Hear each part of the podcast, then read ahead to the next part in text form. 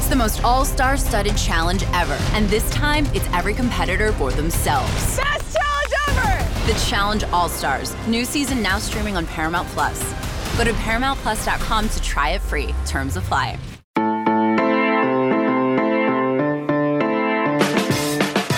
Winners and losers from week 12 and a little bit about what Florida needs now with Dan Mullen fired. Good morning. It is Monday, November 22nd. You're listening to the College Football Daily. My name is Trey Scott, about to be joined by Carl Reed, National College Football Analyst for 24 7 Sports and the head coach at DeSmet Jesuit High in St. Louis, Missouri held off on recording this introduction because had a feeling that the Dan Mullen firing was coming. And sure enough, a little bit after Carl and I quit recording Sunday morning, Florida fired Dan Mullen will pay him a buyout of $12 million. The guys from the football recruiting show, Blair Angulo, Andrew Ivins, did an awesome job with a quick reaction podcast episode on that, which was put in the feed on Sunday afternoon. So, no further commentary from me needed on Dan Mullen's firing, although Carl is going to get into what needs to happen now as far as the Florida hire is concerned. Some candidates to watch, though Billy Napier I think is uh, we we did a roundtable at 24/7 Sports, and, and, the Louisiana Lafayette head coach got like three to four votes, which was more than anybody. So I think that would be a great fit, and it would give Florida exactly what Dan Mullen did not. But that's not the only thing happening in college football. We've got playoff picture taking shape, conference races taking shape, and uh, plenty of winners and losers to discuss from an action-packed Week 12. I should also mention the Heisman Trophy race taking shape as well. So here's Carl. All right, the coach Carl Reed joins us right now. Carl, we have a lot of things to talk about, breaking down week 12, doing some winners and losers, just analyzing all this stuff. You and I were texting a, a ton too. And one thing we, I think our first few texts on Saturday morning were about Ohio State just blowing the doors off of Michigan State, 56 to 7. I have to ask, aside from breaking down this game, which we will, which will include a lot of love for CJ Stroud and those receivers, did you sense any sort of like a like a an axe to grind by Ryan Day, or was he sending any sort of message that might be contract related? Yeah, I, I think so. I mean, obviously, it was a lot uh, made up this week about the the deal and the contract extension for Mel Tucker. And coaches are very prideful, and coaches are very competitive, right? So if you Ryan Day and you the coach at Ohio State and your program has been the dominant program in the in the conference for the past several years and, and making appearances in the college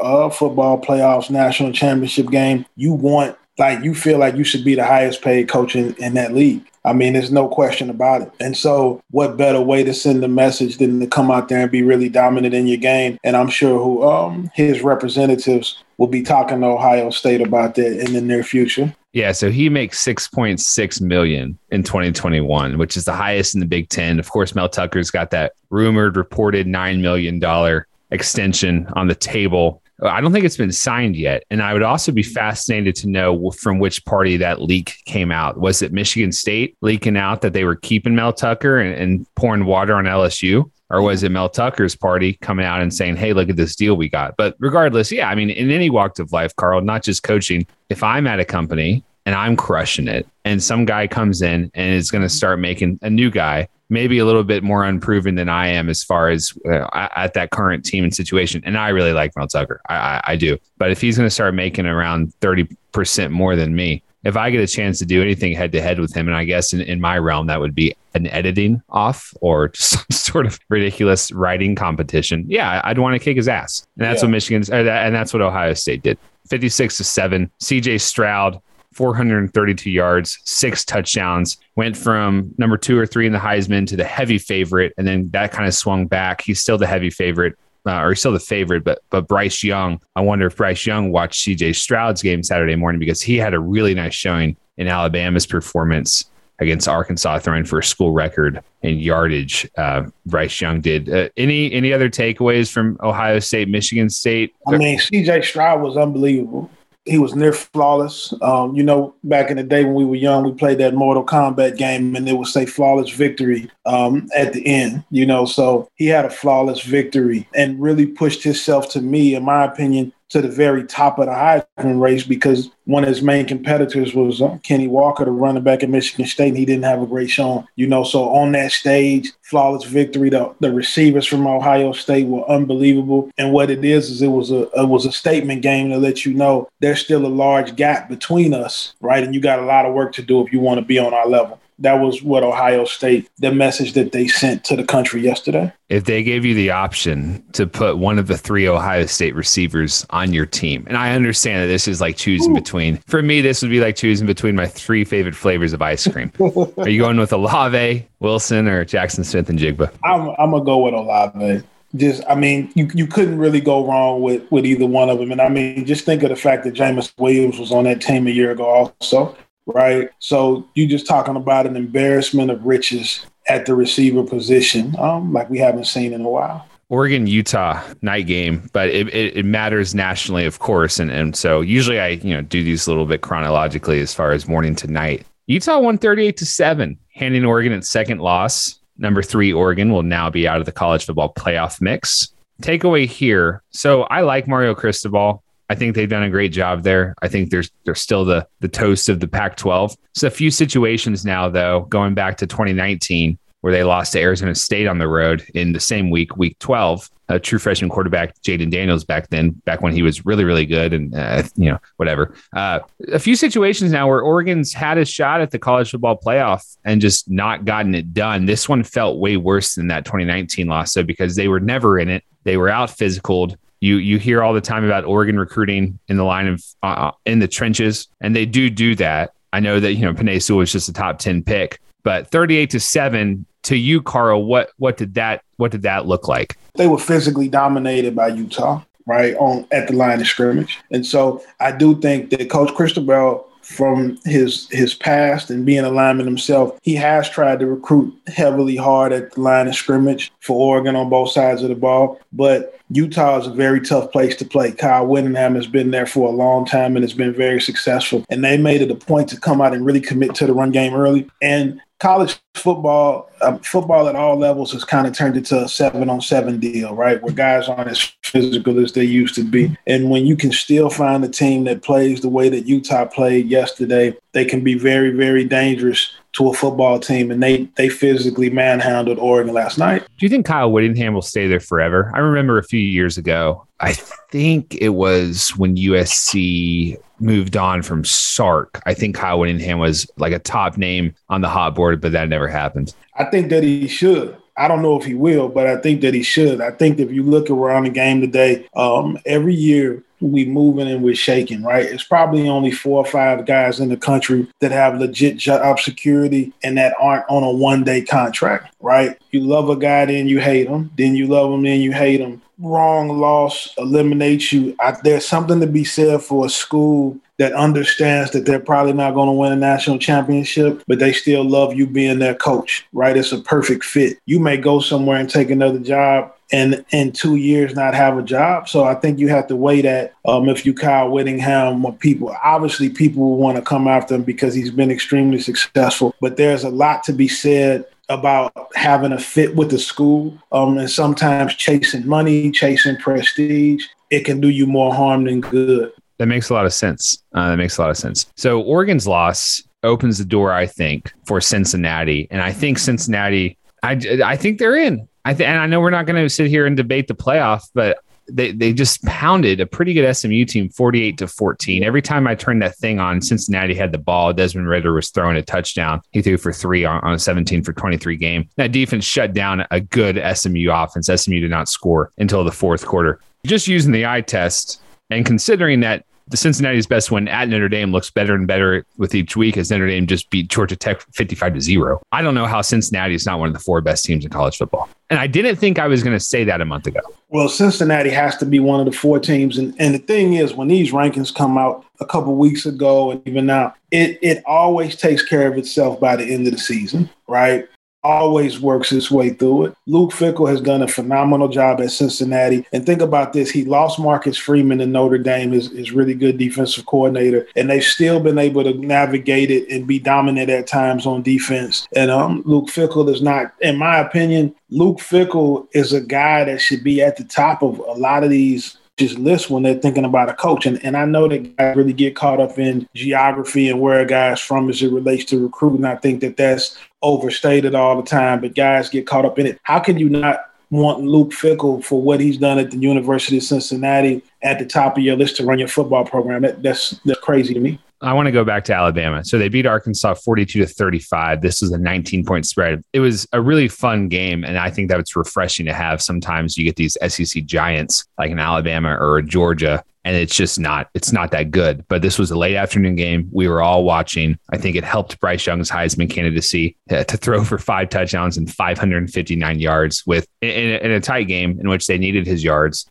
with, with most of the country watching. Yeah, they they needed all of them, and I don't know where they would be without Jameson Williams. So I'm gonna I'm gonna point to that anytime someone says you don't need the transfer portal to win, because Henry To'oTo'o led the team in tackles, and Jameson Williams had 190 yards and three touchdowns. But Carl, Alabama. This hasn't looked like the vintage Alabama teams, and headed into the Iron Bowl, which they should win because Auburn, which which we'll get to, doesn't look so good. Headed into the Iron Bowl, if you're Nick Saban, what are you saying to your team privately? Because we know what we're probably going to get publicly from Nick Saban, but what is he saying privately to them? He's telling them to keep working and continue to to go through the process, you know. And so if you don't have Jameson Williams and Henry Toto, then yeah, you you're probably those are your your guys right now, and you got them through the transfer portal. But you are still in the thick of the national championship race, and you don't have to be better or look more impressive than Georgia every week. You just have to be able to beat them in one game right? And so you have to be getting yourself prepared for that moment. What people want out of a team like Alabama is you look for the complete domination and the way they've dominated college football for the last, you know, decade and a half. But in Georgia probably looks more like that team right now than Alabama does. But the thing about it is all you want is a chance to play in that situation and it's hard. How many coaches, how many great coaches has Nick Saban lost at Alabama? How many great players have left early for the NFL draft? Can you keep coming back year after year after year before you kind of have one of those years where it's like, ah, it's it's kind of close right now?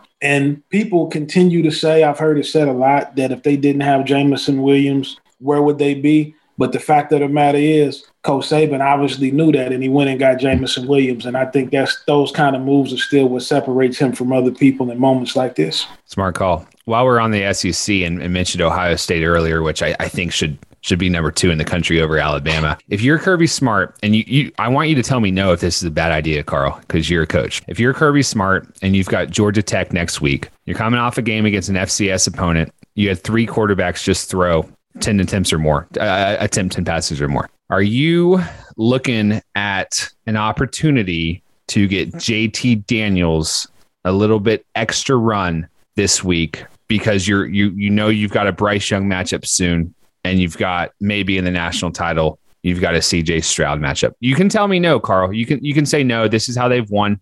Stetson's legs help. They're going to win with that. Or you you can say maybe they they do think they need to have a little bit more firepower out of the quarterback spot. Well, the biggest the, the, the biggest answer to that uh, is what does Kirby Smart really believe? Does he believe that Bennett gives him the best chance to win, or does he believe that Daniels gives him the best chance to win? And so, if he believes that Daniels gives him the best chance to win, uh, that is a perfect time to play him. But they've been awfully, awfully good without Daniels, right? And they have a generational defense. And as much as football has went into uh, this offensive mode with wide open RPO, spread, air raid, throwing it all over the field, the rules of football for championship level football never change. Run the ball, play great defense, and be sound on special teams. That is the recipe for winning championships. I don't care what year it is, whether it's 1970 or whether it's 2021, the rules of football never change. And Georgia has the best defense. They have a, a, really good run game, and they don't turn the ball over. And I think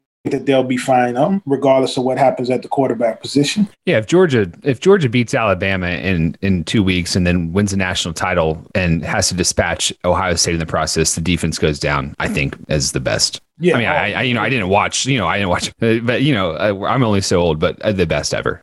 I like how I was like, yeah, I don't want to say anything too large, and then I'm like, yeah, it's the greatest of all time. Um, they're just the, the day and age we live in. Uh, real quick on Florida Mizzou, and I, am sure our SEC fans are, are loving this, and they're you know the non-SEC fans are probably asking me to go to talk Clemson Wake Forest or something. We watched Florida Mizzou. We watched a little of that overtime, and and I know you live around there, so you're probably, you know, it's kind of you probably smiled when when Drink pulled out his lightsaber. But for Florida, I, I you don't have to say it. I'll say it. This is to me, this is over for Dan Mullen. I think he might be relieved if it's over. Not dancing on his grave and, and not doing any of that, Carl. But what what what what does Florida need the most moving forward? Uh, let's say it by 2022. Well, what they need to do is they need to establish their identity, right? And that's in recruiting. That's in the way that they're going to play. That's just in their culture. They seem to be down a little bit, right? And that happens anytime that you have a program that expects to compete for national championships and that doesn't happen. I think one of the hardest things um, for a team is, or, or, for any program that has national championship expectations, is to overcome when you lose to somebody that's not Alabama, right? You can take a loss to Alabama, but when you when you lose other games that you feel like you should have won, that starts to bring in self doubt and it starts to bring in um, the outside opinion. I heard John Calipari say one time years ago, um, there's three battles that a championship team has to face daily. That's division within,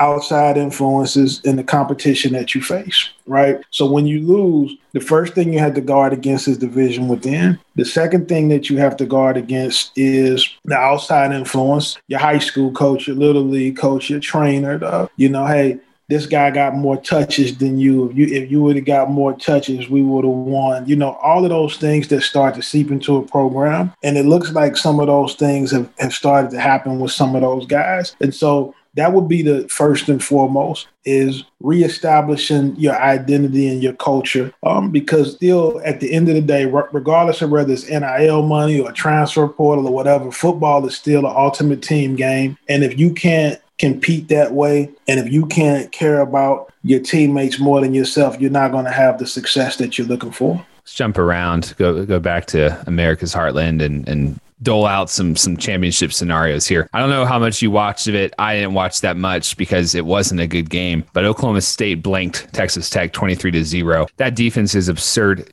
Do we have a, a precedent recently for a one for a program or a coach or a team that is known for something that just totally swerves in the opposite direction. Oklahoma State's had good defenses before, but the defenses that were on the, the teams with like Brandon Weeden, they were good at forcing turnovers. It, this was not, these were not shutout defenses, and this offense is not even that good. But I've come around on Oklahoma State. They're in the Big 12 title game. And if they beat Oklahoma this weekend in Bedlam, they will play Baylor instead of the Sooners in a repeat. I think they're still alive in the in, in the playoff race. The, the, the job Mike Gundy's done, Carl, this is like you totally changing up your playbook next August and doing something totally different that you never have. Well, what Mike Gundy has done is is I think he's identified what they needed to do to be successful or be more successful because he's been a, a, really good coach at Oklahoma State. And that's another example. I, I kind of compare him to Kyle Whittingham a little bit of being at a place that's a perfect fit for you and a university that is that allows you to go through those changes and be yourself. I do know that on the recruiting trail, the Oklahoma State coaches were really out the last couple of years trying to improve defensively and trying to sign difference makers on defense. Um, they signed a really good defensive back out of St. Louis, uh, Cam Epps um, is committed to Oklahoma State out of Chaminade. He's still alive uh, right now in the state playoffs, you know. And so I do know that they were looking for defensive-minded guys, and and that wouldn't have been surprising because the Big 12 was such explosive offensively. You constantly trying to find a way, and so guys that are Mike like Mike Gundy that want to win and that are winners, you just adjust to winning right? And so the really good coaches find a way, and he's found his footing with defense this year, and it's been special to see. Up at the Big Ten, Braylon Allen in Wisconsin ran away from Nebraska that was awesome to watch. Braylon Allen's, I think, seven straight 100 yard games. Um, he's the next great one there. And then Michigan, uh, maybe you had Donovan Edwards on your fantasy team, Carl, but he had 10 catches for 170 yards and a touchdown. Fun little wrinkle ahead of the game this weekend. Over in the ACC, Clemson beat Wake Forest. It was not close. And Clemson's still alive in the ACC title game with a chance to play against Pitt the first weekend in December, but they need Wake Forest to lose to Boston College. And they also need North Carolina State to lose to North Carolina. And then jump into the Pac 12 Oregon State beat Arizona State, and Oregon State is still alive in the North, but they need they need some help, and it involves Washington State losing to Washington, which I don't think is going to happen. Yeah, but regardless, if this is the last time this season I talk about Arizona State on the podcast, I want you to uh, agree with me that Jonathan Smith is a rising coaching star. Yeah, he definitely is. Jonathan Smith has been doing a, a great job. He's one of the next bright guys uh, in this profession for sure. Yeah, I think I think USC should hire him. I, I don't know if it's going to be flashy enough for for them though. Carl, do and did I forget anything before we hop off? Anything that you want to chew on? But you just said something about if it's not flashy enough for them. I, I, think that I think that a lot of colleges right now continuously find themselves in a position of where they're searching for coaches because they're looking for flash and hires and not substance. I would really like to see more of these guys just really get into the nuts and bolts of football and find the right fits. If you, if you get guys like a, a Mike Gundy or Kyle Whittingham, who we talked to today, your program can have um, success for a really long time if you really get into that. And I think more athletic directors and presidents need to understand that about their programs, and they wouldn't be losing the money that they are in, in buyouts all the time and having the constant turnover that they continue to have. All right, Carl Reed, I'll spare you my Auburn and Bryan Harsin rant. All right, thanks to Carl Reed for joining us. Not quite sure what our schedule will be this week with Thanksgiving and a little bit of traveling, but it's going to be a busy week in college football, and we will make sure to keep you covered here on the College Football Daily. Our producer is Lance Glenn. My name is Trey Scott. Enjoy your Monday. We will talk to you on Tuesday.